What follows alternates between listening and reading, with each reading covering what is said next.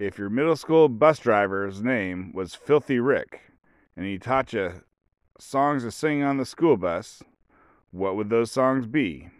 Coming up on the Anti Woke Podcast. So I was thinking of one of my childhood bus drivers the other day. Uh, his name was Filthy Rick, and I figured I'd make a podcast about him and about bus riding in general. And I think I've decided that I'm going to allow cussing in my podcast basically for, from now till I get canceled. So be aware. But when I was a kid, I lived in a rural town in southern Oregon. And, you know, you, you'd ride this, there's a school bus. A school bus would take you to school. And I don't remember how many school buses there were, but there's like, there's maybe like five to 10 school buses to deal with all the kids.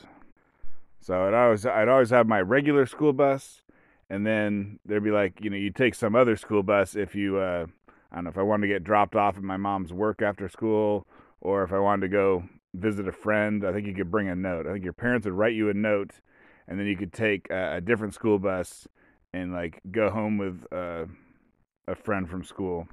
This is more like well, I don't know. I guess I, I think I did all this bus bus riding from about 1980 to 1989. So in 1980, in first grade, I was not going to other people's houses on the school bus. But by ninth grade, you know, I was like, yeah, can I, you know, can I go to my friend's house for, on Friday night or after school? And so you just get a note, or you know, Friday afternoon. And this small town that I came from, like, there's no jobs, there's no money, and so if you got a job working with the uh, the school district, I mean, basically that was where the jobs were. In fact, the the number one employer in this small town. It used to be a lumber mill, but I think those jobs dried up probably right around 1980, like, you know, through the 70s. You know, 50s, 60s, 70s, everyone worked at the lumber mill, but then it got shut down. And so after the lumber mill shut down, the number one employer was the school district. Just because a logger ain't got no job and him, him and his yokel family ain't got no money and they're eating mac and cheese every day, well, they still got kids, and so I guess I don't know. People in New York and L.A. they pay taxes, and then the money comes back to my little town to pay for those kids to get an education, and it pays for people to have jobs. And so, if for some reason you had an education, then being a teacher was the big dog job in my little town. But if you didn't have an education, then you would get a job as either a janitor or a school bus driver and I was actually a janitor in ninth grade. I'll talk about that sometime other some other time. But if you got a job as a school bus driver in the 80s in my little town, um, you stayed that you stayed there. You you you held on to that job as hard as you possibly could because that was a great job. Like you could buy a house, you could raise a family. It was awesome. And so the the main driver of my uh, whatever the school bus driver for the the route that would take me to my house, I think the entire time 80 to 89. It was always the same woman. She was not attractive. She was very swarthy. Like back in the day, we didn't have Hispanics in this little town. So I don't know what she was. She was like a maybe just think of like a like a leg breaker from the mafia from an old movie or something, except a woman. Like she could grow a mustache and she had a big ass uh, mole on her face and she kind of had an ill temper also. You didn't mess with her. And her son was in the same grade as me, and he was like the biggest kid in the whole class. Like you know, he was he was he, wasn't short, but he was definitely wide.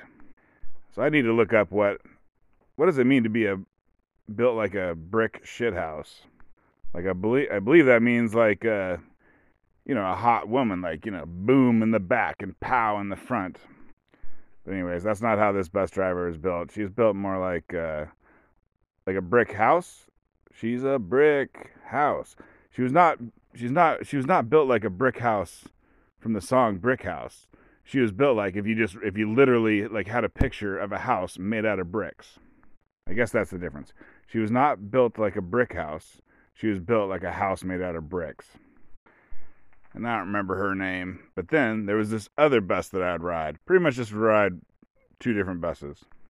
And the other one, it would either take me to where my mom worked so I could get dropped off at her job after school, or it would also take me to where several of my friends lived. So you know, I'd either be visiting my friends after school or visiting my mom after school. But I would take this other bus, the second bus, and the driver of that bus, his name was Filthy Rick. And Filthy Rick, I mean, he wasn't, was he unclean? I don't know. He had a lot of hair. He had like a goatee and a ponytail, and he was a biker, like a real biker from, like from the movies. And like the the people that lived in this area, they'd all moved from like maybe like the San Francisco, the Bay Area. Like everyone who lived there had like come from the Bay Area in the 70s. And so I think he might have been like a real, actual, honest to God, uh, Hell's Angel. And I don't know, he was still in, they had some little biker gang in my little town. And I don't know if they were called Hell's Angels still, but they're basically were like Hell's Angels. They might have come from Southern California. Anyways, definitely came from California back in the day and they were like real, honest to God, um, biker gang people. But I guess you know, Filthy Rick. Eventually, he, uh, he had a family to feed, and he, I don't know. I think bikers normally they sell methamphetamines, and he probably did some of that also. But I think at this point he had he had to get a real job, and he got a job as a bus driver. And I remember he had a couple stepdaughters who would ride the same bus, uh, ride the bus that I was on with him, and like they were like the the pastiest, palest redheads with freckles you ever seen, and unfortunately they were not attractive. And I, I did a different uh, podcast about how I bullied some kids on a school bus, but in this case, I was not part of any bullying of these girls. But I think there's like that. I don't know. People people do not like redhead. People don't like redheads. I don't know why. Anyways, those girls really really were treated terribly by the other kids on the bus. I had nothing to do with it. And I think they would like sit at the back of the bus. So, I mean, I don't know. I don't know if their relationship with Filthy Rick was, but they would sit at the back of the bus. He's at the front, so he wasn't doing anything to protect them. It was too far away. I don't think he knew. They were probably embarrassed to have their dad be the bus driver. Better to be bullied within an inch of your life than to be seen with your parents. I, I agree. I understand. But I mean, I think all of us kids, we all loved Filthy Rick. He was just uh he was a nice guy. He was a nice guy and he was fun. In fact, uh, okay, there's going to be some singing. I'll do that at the end of the episode so you can stop listening when that starts. But the other thing to say about Filthy Rick, and this really just to this day, it really uh, it grinds my britches or whatever. But uh, he got a DUI not while driving the school bus. And probably, I don't know, probably not while driving, riding his motorcycle either. I think he was just driving his car drunk and he got a DUI. And obviously, uh, driving drunk is not a good thing.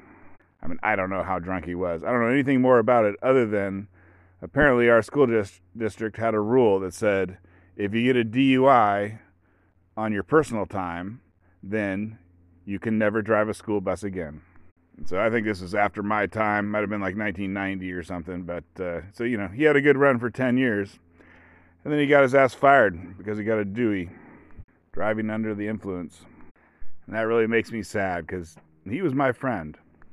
And you know, there's probably 50 or 100 kids or something that he that he knew over the years from being a school bus driver. But like like every one of those kids was his friend. He was their friend, and everyone was his friend.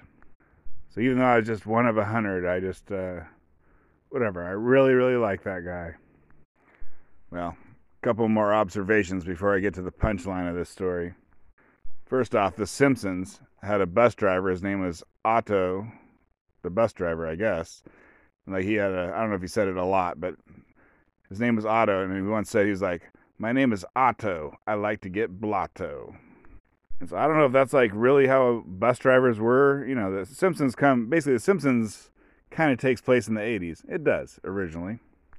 And so our are bus drivers like across America known for being uh you know, I mean I guess low lifes. I mean I loved Filthy Rick, but you know, if you were a rich educated person, you would have called him a low life. So were school bus drivers back then low lifes? Uh, I'm starting to think they were. I mean, I only knew a few school bus drivers. Is the woman with the giant mole, Filthy Rick, and then Otto on The Simpsons. Then another thing is that Filthy Rick's wedding. I didn't go to it. But when he married the mom of the redheads, he had like a wedding. And there's that part of the wedding where they say, uh, they say, they say the vows. What do they say? I think it's if anyone has any objections, speak now or forever hold your peace. And so whenever the, you know, I doubt it was a preacher, but let's just say it was a preacher. So when the preacher said, you know, blah blah blah or forever hold your peace, Filthy Rick, he wore a gun for his wedding. A pistol on his hip and he pulled it out and he pointed at the crowd. He just swept it back and forth, pointing at, at the entire crowd, and he said, Does anyone have any objections? And I guess surprisingly, no one did. And let's get to the uh, punchline here. So, Filthy Rick, he taught us some songs to sing on the bus, which is kind of funny because now that I think about the Otto from The Simpsons, uh, I think he, I think the kids on the bus at least would sing songs. I don't know if he necessarily taught it, taught them to him, but I like singing. And Filthy Rick taught us some songs about drugs. And I think you know when you're a kid, you know, like, anyways, like I'm gonna teach you the song called "Row, Row, Row Your Boat." You're like, that's stupid. You know, you're in like sixth grade, middle school. That's stupid.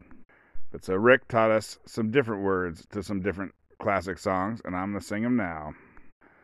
Roll, roll, roll a joint, twist it at the end. Take a puff, and that's enough, and pass it to your friend. Here's song number two. Hello, mother. Hello, father. Greetings from camp. Marijuana. The crack is good here. The coke is better. I'm so stoned I can hardly write this letter. Thought I couldn't think of the third song, but it's this. Marijuana, marijuana, LSD, LSD. The college kids are making it, the high school kids are taking it. Why can't we? Why can't we? And I don't know exactly what my listeners are like, but you know, maybe this sounds like a terrible thing, but it just made for a hell of a good bus ride. I mean, we were kids. We didn't do drugs, but we knew, we knew what we were talking about and we knew that it was fun to say those words. It was not boring. Like we get to the end of that one song and it'd be like, "Why can't we? Why can't we?" It was freaking awesome. Twitter handle at Anti Woke Podcast, all one word, and thanks for listening. Frère Jacques, Frère Jacques, dormez-vous, dormez-vous.